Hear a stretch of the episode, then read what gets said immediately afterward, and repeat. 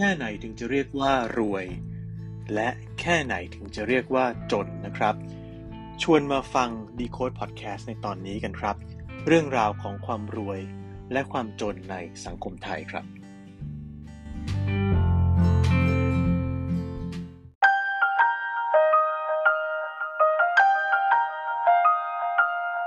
Stay curious with Decode Podcast.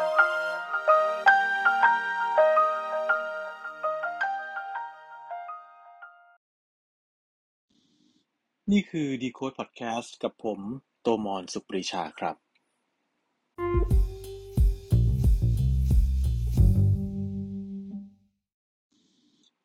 เมื่อไม่นานมานี้เนี่ยผมได้คุยกับเพื่อนคนหนึ่งนะครับ ซึ่งพูดได้ว่าเป็นคนที่รายได้ดีมาก ๆ นะครับ เงินเดือนที่เขาได้รับเนี่ยถ้าพูดไปก็คือเป็นหลักแสนแล้วไม่ใช่แสนเดียวนะครับ ถือว่าหลายหลายแสนเลยทีเดียวนะครับ เพราะฉะนั้นก็ถือว่ามีเงินเดือนเนี่ยมากกว่า นายกรัฐมนตรีของประเทศไทยเนี่ยหลายเท่านะครับ ซึ่งถ้าหากว่าใครรู้รายได้ของเขาก็ต้องคิดว่าเขาเป็นคนรวยแน่ ๆนะครับ ซึ่งถ้าถามว่าคนคนนี้เป็นคนรวยไหมเนี่ยมันก็ต้องเป็นอย่างนั้นอยู่แล้วนะครับยิ่งถ้าหากว่าไปดูจากรายงานของสำนักพัฒนาฐานข้อมูลและตัวชี้วัดภาวะสังคมนะครับ ของสำนักงานคณะกรรมการพัฒนาเศรษฐกิจและสังคมแห่งชาติเนี่ยเราก็จะ พูดไม่ได้เลยนะครับว่าคนคนนี้เนี่ยเป็นคนจนนะครับ ที่จริงแล้วเนี่ยมันจะมีรายงานที่เป็นการสำรวจภาวะเศรษฐกิจและสังคมของครัวเรือนนะครับ จากสำนักงานสถิติแห่งชาติเนี่ยซึ่งก็ทำออกมาเป็นแต่ละปีแต่ละปีนะครับ แล้วก็นำมาประมวลผลโดย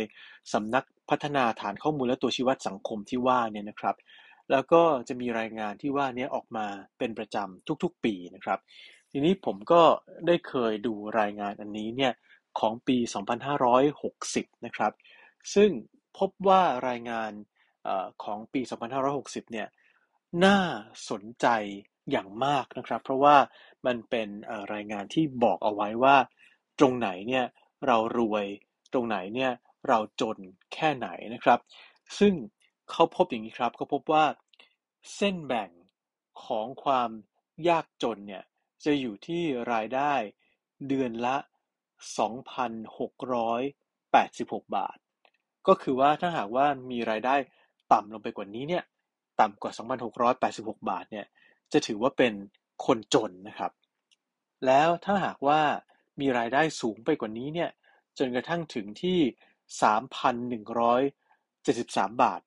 ต่อคนต่อเดือนเนี่ยนะครับ จะถือว่ายังไม่จนนะครับ อยู่ในสภาวะแค่เกือบจนเท่านั้นเองนะครับ แต่ที่น่าสนใจก็คือว่าถ้าเรามาดูจำนวนคนสิครับจำนวนคนที่มีรายได้อยู่ในช่วง 2,686 บาท หรือว่าน้อยกว่านั้นเนี่ย มันมีถึง 5.3 ล้านคนเลยนะครับ แล้วถ้าหากว่าคนที่มีเงินเดือน มากกว่า 2,686 บาท แต่ว่าไปสูงสุดที่ 3,173 บาทเนี่ย ก็จะมีอยู่อีก 5.4 ล้านคนนะครับ ซึ่งเราจะถือว่าคนเหล่านี้เนี่ย เอาจริง ๆ แล้วถึงแม้ว่าจะอยู่ในภาวะที่จนและเกือบจนนะแต่จริง ๆ แล้วต่อให้เรามีรายได้ที่สามพันกว่าบาทเนี่ย จะเรียกได้ว่าโคตรจนก็ว่าได้นะครับ แต่ก็ยังมี ตัวเลขขึ้นไปอีกตัวเลขหนึ่งนะครับ ก็คือตัวเลขอยู่ที่เดือนละ 5,346 บาทต่อคนต่อเดือนเนี่ย อันนี้เป็นตัวเลขที่ถ้าหากว่าขยับไปที่ประมาณนั้นแล้วเนี่ยนะครับ ก็จะมีคนอยู่ถึง 16.3 ล้านคนนะครับ ที่มีรายได้เนี่ยตั้งแต่ 3,000 กว่าบาท ไปจนกระทั่งถึง 5,346 บาทต่อคนต่อเดือนเนี่ยนะครับ ซึ่งคนเหล่านี้เนี่ยต่อให้มีเงินเดือนประมาณ 5,000 เนี่ย เราก็ยังไม่เรียกว่าเป็นคนจนอยู่ดีนะครับ เพราะว่าคนจนเนี่ยจะต้องรายได้ตั้งแต่ 2,600 กว่าบาทเนี่ยลงไปนะครับ แต่คำถามก็คือว่าถ้าเรามีรายได้ประมาณเดือนละ 5,000 กว่าบาท หรือต่อให้มีรายได้ประมาณ 3,000 กว่าบาทอะไรอย่างเงี้ยนะครับ มันเป็นรายได้ที่ทำให้เราอยู่ในสภาวะที่สามารถมีชีวิตอยู่แบบที่ จะเรียกว่าอะไรดีล่ะ จะเรียกว่า เหมาะควรแก่ศักดิ์ศรีแห่งความเป็นมนุษย์ของเรา โดยไม่ต้องไปกู้หนี้ยืมสิน ที่จะทำให้เรายิ่งจะต้องออตกต่ำในทางเศรษฐกิจเนี่ยลงไปมากขึ้น โดยเฉพาะถ้าหากว่าไปกู้หนี้ยืมสินแบบนอกระบบนะครับ แล้วอาจจะต้องเสียดอกเบี้ยเนี่ยในปริมาณที่มากมายกว่า แล้วก็ไม่สามารถเข้าถึงสินเชื่อของธนาคารที่อยู่ในระบบได้เนี่ยถามว่าคนที่มีรายได้ประมาณเนี้ย ในในสายตาของรัฐที่บอกว่ายังไม่จนเนี่ยแต่จริง ๆ แล้วเนี่ยมันมีเหมือนกับแรงฉุดของความจนเนี่ยพยายามลากเขาลงไปเรื่อยๆ ซึ่งในที่สุดแล้วเนี่ยสมมติว่ามีรายได้ประมาณเดือนละห้าพันกว่าบาทเนี่ยนะครับ ก็อาจจะต้องไปจ่ายหนี้จ่ายดอกเบี้ยอะไรต่างๆ จนกระทั่งเอาเข้าจริงเนี่ยเอ่อก็อาจจะอยู่ไม่ได้ในแบบที่เอ่อมนุษย์ควรจะอยู่ได้นะครับ จริงๆ ถ้าหากว่า ย้อนกลับไปหาตอนที่ผมเริ่มเรียนมหาวิทยาลัยเนี่ยจำได้นะครับว่ารุ่นพี่ที่จบไปเนี่ยก็ได้เงินเดือนประมาณห้าพันกว่าบาทเหมือนกันนะครับ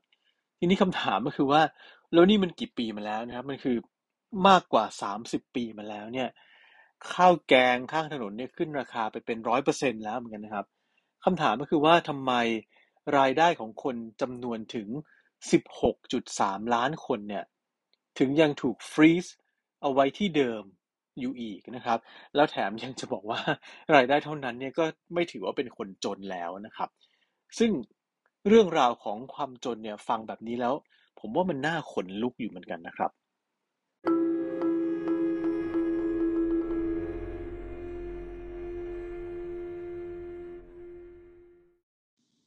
ทีนี้ถ้าหากว่าเราลองไล่ตัวเลขขึ้นไปอีกนะครับ ต้องต้องจำนิดนึงนะครับว่าตัวเลขตอนแรกเนี่ยอยู่ที่ 2,686 บาทต่อคนต่อเดือนนะครับ อันนี้ถือว่ามีเงินเดือนแบบ 2,600 กว่าบาทเนี่ยต่ำกว่านั้นถือว่าจนนะครับ แล้วพอขึ้นไปที่อีกชั้นหนึ่งจะเป็นตัวเลข 3,000 กว่าบาท 3,173 บาท ถ้าเกิดว่าต่ำกว่านั้นลงมาเนี่ยถือว่าเกือบจนนะครับ แล้วก็ไล่ขึ้นไปเนี่ยจะมีตัวเลข 5,348 บาท อันนี้ถือว่า เอ่อเป็นตัวเลขของคนจำนวน 40%ของประเทศเนี้ยนะครับ ตั้งแต่ 5,346 บาทลงมาเนี่ย จะเป็นคน 40%ที่ได้ที่ได้ที่ได้รายได้เท่านี้นะครับแล้วถ้าไล่ขึ้นไปอีกนิดนึงนะครับ จะพบตัวเลขสำคัญอันหนึ่งครับ ก็คือตัวเลข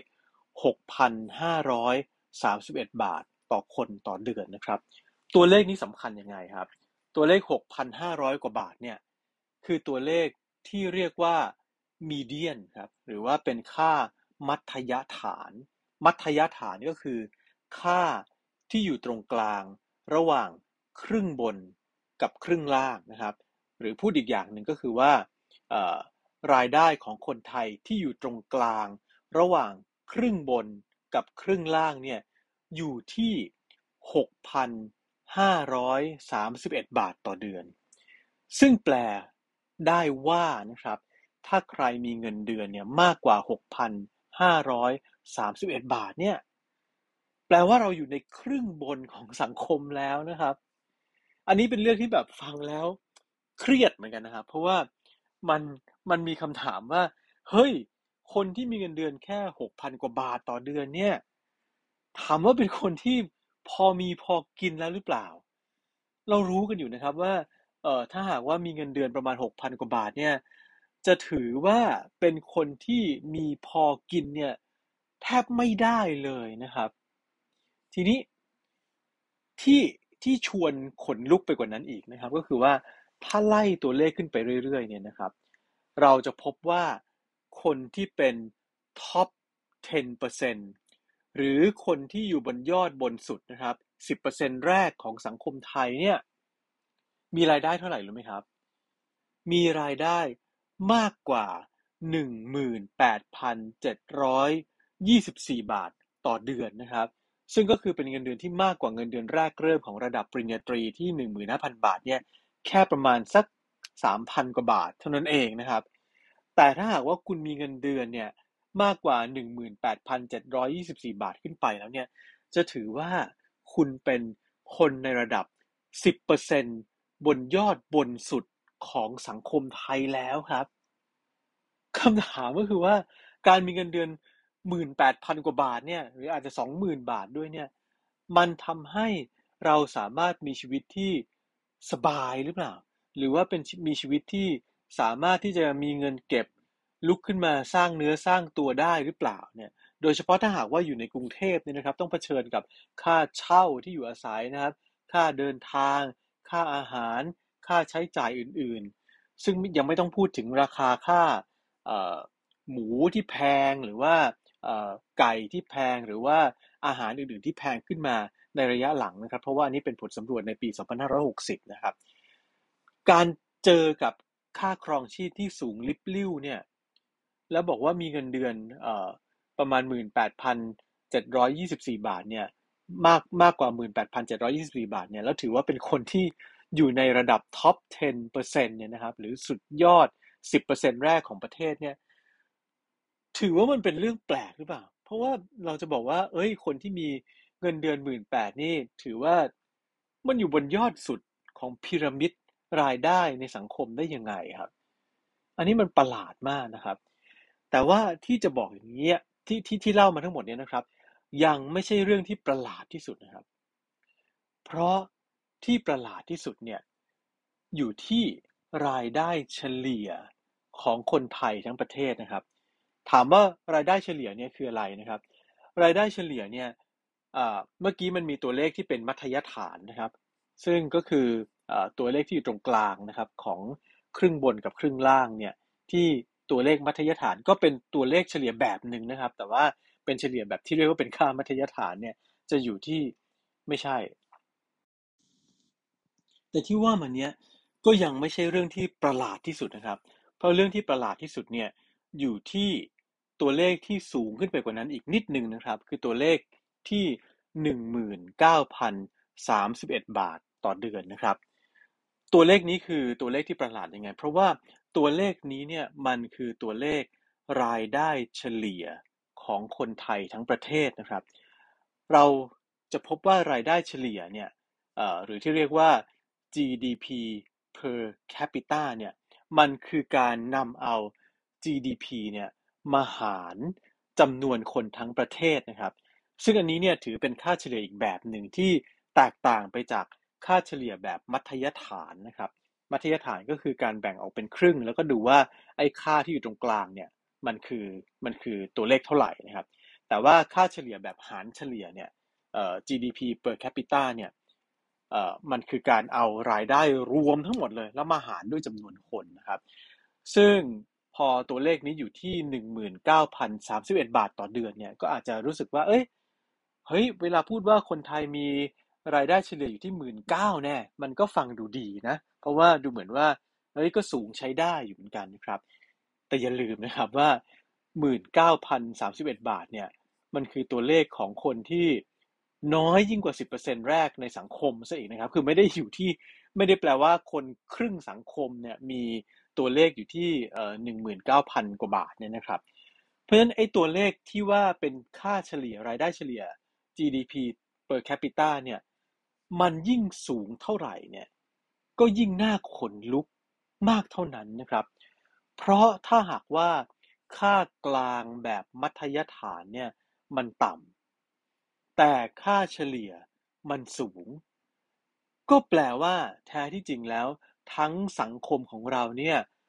ทำรายได้ หรือตัวเลข GDP เนี่ยได้ในระดับสูงคือ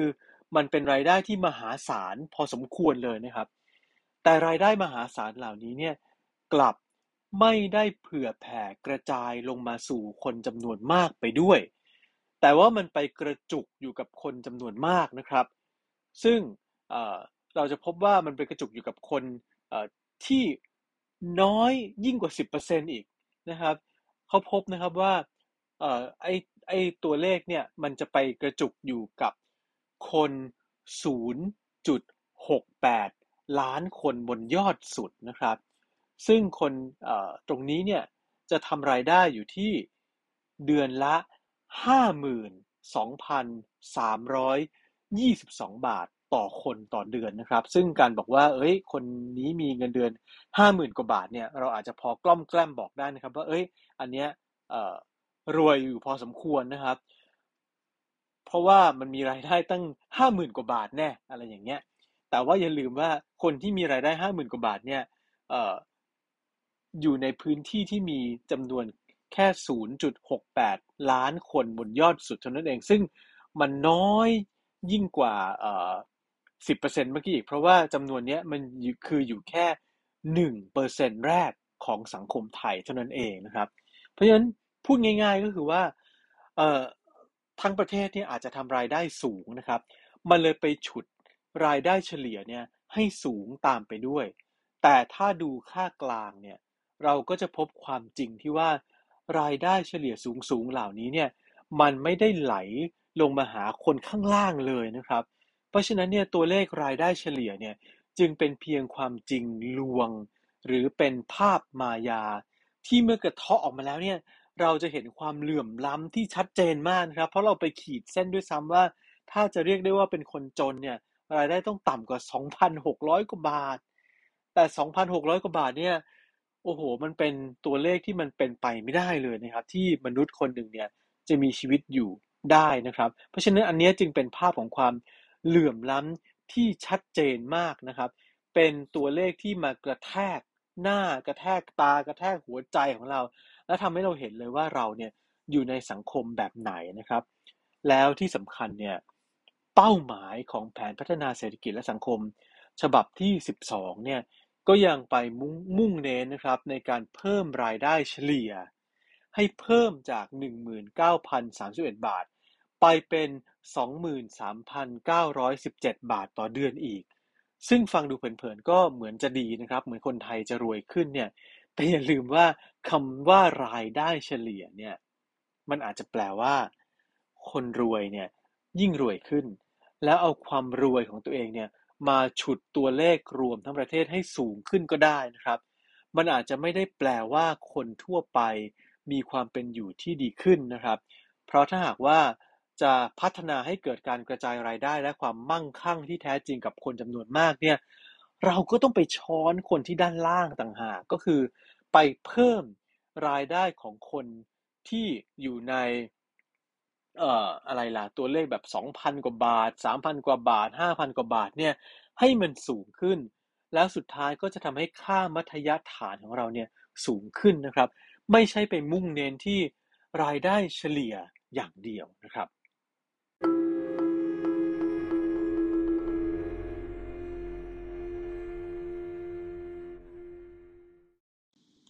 ทีนี้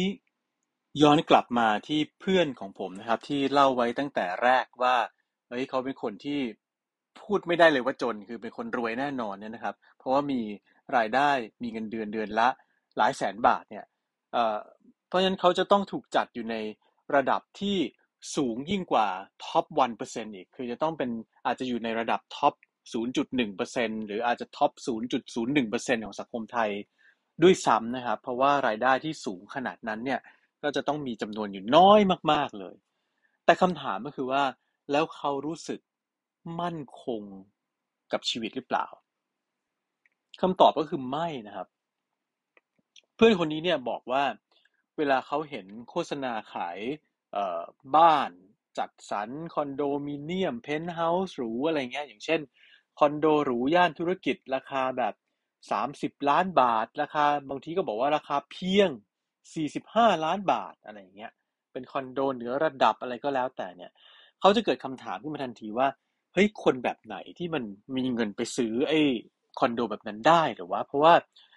แล้วคำมันยังใช้คำว่าเพียงอีกอย่างเช่นแบบว่าเอ้ยเพียง 45 ล้านบาท เพียง 50 ล้านบาทอะไรอย่างเงี้ยนะครับ หรือว่าบางที่ก็ไปถึงแบบ 70 ล้านร้อยล้านอย่างเงี้ยเขาสงสัยมากว่ามีคนแบบไหนเหรอที่ไปซื้ออ คอนโด หรือว่าของที่มันฟุ่มเฟือยรุ่มรวยได้ขนาดไหนเนี่ยถึงจะซื้อสิ่งเหล่านี้ได้นะครับ เพราะว่าตัวเขาเนี่ยรู้เลยว่าตัวเองมีรายได้ที่ดีเอามากๆ ดีแบบเหนือมาตรฐานทั้งหลายทั้งปวงนะครับ ไม่ว่าจะเทียบกับรายได้เฉลี่ย หรือรายได้มัธยฐานเนี่ยยังไงเขาก็โอ้โหลอยอยู่บนฟ้าแน่นอนนะครับ แต่เขากลับตระหนักกับตัวเองว่า เขาไม่มีทางซื้อคอนโดที่โฆษณาขายห้าสิบล้านร้อยล้านพวกนั้นได้เลยนะครับ เพราะว่าค่าแค่ค่าผ่อนคอนโดพวกเนี้ยก็ตกเดือนละเป็นแสนแน่นอนนะครับ นี่ถ้าเกิดว่ารวมค่าใช้จ่ายอื่นๆอีกเนี่ยก็ถือว่าเป็นเรื่องไม่สมเหตุสมผลเอาเลยที่เขาจะหาซื้อไลฟ์สไตล์หรูขนาดนั้นมาครอบครองนะครับ ทีนี้คำถามมันก็เลยเป็นว่า แล้วถ้าหากว่าคนที่มีรายได้สูงในระดับ top 0.1%เนี่ย อย่างเพื่อนผมเนี่ย ยังไม่สามารถที่จะซื้ออสิ่งเหล่านี้ได้เนี่ย ก็แล้วคนแบบไหนล่ะที่สามารถซื้อได้นะครับ เพื่อนก็เล่าว่าเขาเคยไปคุยกับเซลล์ที่ขายคอนโดแพงๆเหล่านี้เนี่ยว่ามีคนซื้อด้วยหรือซื้อได้ยังไงอะไรเงี้ยครับ คนแบบไหนที่ซื้อเนี่ย ปรากฏว่าเซลล์บอกว่ามันขายได้นะครับ แล้วขายดีด้วย โดยที่คนที่ซื้อคอนโดราคาหลายสิบล้านบาทเหล่านี้เนี่ย ส่วนใหญ่เนี่ยไม่ได้คิดจะซื้อแบบผ่อนนะครับ แล้วก็โดยมากก็ไม่ได้ซื้อแค่ยูนิตเดียวด้วย แต่ว่าเป็นคนที่มีความสามารถในการซื้อหลายๆยูนิต หลายๆทำเล หลายๆ โครงการเนี่ยนะครับ เพื่อกระจายความเสี่ยงนะครับเพราะฉะนั้นคนเหล่านี้ก็แปลว่าจะต้องเป็นคนที่ รวยแบบโคตรจะรวยเลยนะครับ ซึ่งมันก็ทำให้เพื่อนเนี่ยอึ้งไปเหมือนกัน แล้วก็บอกผมบอกว่า แค่เรื่องรายได้ของตัวเขาเองเนี่ยกับราคาคอนโดเนี่ยซึ่งเราอาจจะมองว่าโอ้โหคนรายได้หลายแสนต่อเดือนเนี่ยอยู่บนท้องฟ้าแล้วอยู่บนหิ้งแล้วไม่ต้องกังวลอะไรแล้วเนี่ยนะครับ แล้วก็น่าจะหาซื้อทุกสิ่งทุกอย่างได้ในสังคมนี้แล้วนะครับ แต่ว่าเขาบอกว่ามันเป็นไปไม่ได้เลย แล้วก็เขาก็ยังบอกด้วยนะครับว่าสิ่งเหล่านี้เนี่ยมันบอกเรานะครับว่าสังคมนี้มีความเหลื่อมล้ำสูงมากแค่ไหนนะครับ เพราะคนที่จะมีเงินซื้ออสังหาริมทรัพย์ ราคาขนาดนั้นได้เนี่ยต้องมีเงินเป็นร้อยล้านพันล้านนะครับ แล้วย่อมไม่ใช่เงินที่จะหามาได้ด้วยการเป็นมนุษย์เงินเดือนปกติธรรมดานะครับ เพราะว่าต่อให้ มีเงินเดือนสูงมาก ๆ ในระดับที่สามารถเก็บเงินต่อให้แบบเงินเดือนมากกว่าหลายแสนด้วยอาจจะเป็นแบบเป็นล้านเลยก็ได้เนี่ยต่อให้เก็บเงินได้เดือนละหนึ่งล้านบาทเนี่ยก็ต้องทำงานนานถึงสิบปีนะครับ ถึงจะเก็บเงินได้เอ่อร้อยยี่สิบล้านบาท แล้วถึงจะพอมีไปเจียดไปซื้อที่อยู่ในราคาแบบร้อยล้านได้อะไรเงี้ยแต่เราเหลือเงินเก็บอยู่ 20 ล้านบาท ก็ดูไม่ค่อย make sense เท่าไหร่นะครับ แต่คำถามก็คือว่า แล้วในประเทศที่รายได้มัธยฐานเนี่ย อยู่ที่ 6,531 บาทต่อเดือนเนี่ย จะมีคนที่ทำรายได้ขนาดนั้นเนี่ย สักกี่คนครับ แล้วในประเทศที่ถ้ามีรายได้สูงกว่า 2,600 กว่าบาทเนี่ย ก็ถือว่าไม่ใช่คนจนแล้วเนี่ย จะมีคนที่สามารถเก็บเงินไปซื้อคอนโดไม่ต้องเป็นเอ่ออะไรนะร้อยล้านห้าสิบล้านหรอก เอาแค่ที่อยู่อาศัยบ้านสักหลังหนึ่งที่ราคาอาจจะห้าแสนล้านหนึ่งเนี่ย คนที่มีเงินอยู่ที่ประมาณเนี่ยสองพันกว่าบาท2,600กร้อยกว่าบาทหรือ5,000กว่าบาทเนี่ยจะมีปัญญาเก็บเงินแล้วก็ไปผ่อนสิ่งเหล่านี้ได้ยังไงกันนะครับ ฉะนั้นที่จริงแล้วเนี่ย ความรวยความจนอะไรพวกนี้มันเป็นเรื่องที่เราน่าจะต้องย้อนกลับมาตั้งคำถามกันให้หนักๆเลยนะครับว่าทำไมเราถึงมีเส้นความจนต่ำได้ขนาดนั้น แล้วทำไมรายได้เฉลี่ยของเราเนี่ยมันมันอยู่ที่หมื่นเก้าเนี่ยซึ่งอาจจะถือว่าสูงพอสมควรนะ แต่ว่ารายได้ที่สูงมากๆกว่านั้นเนี่ย มันไปกระจุกอยู่ที่ไหนกันนะครับ แล้วทำไมโครงสร้างของรายได้ของสังคมไทยเนี่ย มันถึงได้แลดูเพี้ยนเพี้ยนแลดูบิดเบี้ยวได้ขนาดนั้นนะครับ แล้วมันทำให้เราเห็น หรือเราควรจะต้องตั้งคำถามหรือเปล่าว่า สังคมที่เราอยู่เนี่ย มันน่าอยู่มากน้อยแค่ไหน และมันให้ความหวังกับผู้คนเนี่ยมากน้อยแค่ไหนนะครับ และถ้าหากว่า สังคมมันถ่างกว้างได้ขนาดนี้เนี่ย เราจะอยู่ด้วยกันได้ยังไง และเราจะเข้าใจในชีวิตของกันและกันเนี่ย ได้อย่างไงกันครับ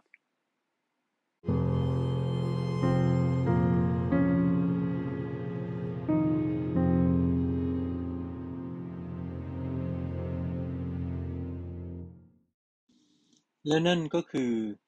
Decode Podcast นะครับ ในตอนที่ว่าด้วยความรวยความจนนะครับ ในยุคที่ดูเหมือนว่าทุกสิ่งทุกอย่างรอบตัวเราเนี่ย มันจะแพงไปซะหมดเลยนะครับ ยกเว้นก็แต่ชีวิตของคนธรรมดาอย่างเราๆเนี่ยนะครับ ติดตาม Decode Podcast ในตอนอื่นๆ ได้ตามช่องทางต่างๆนะครับ ทั้งทาง Spotify ทางเอ่อ Apple Podcast นะครับสำหรับในตอนนี้เนี่ยต้องขอลาไปก่อนครับ สวัสดีครับ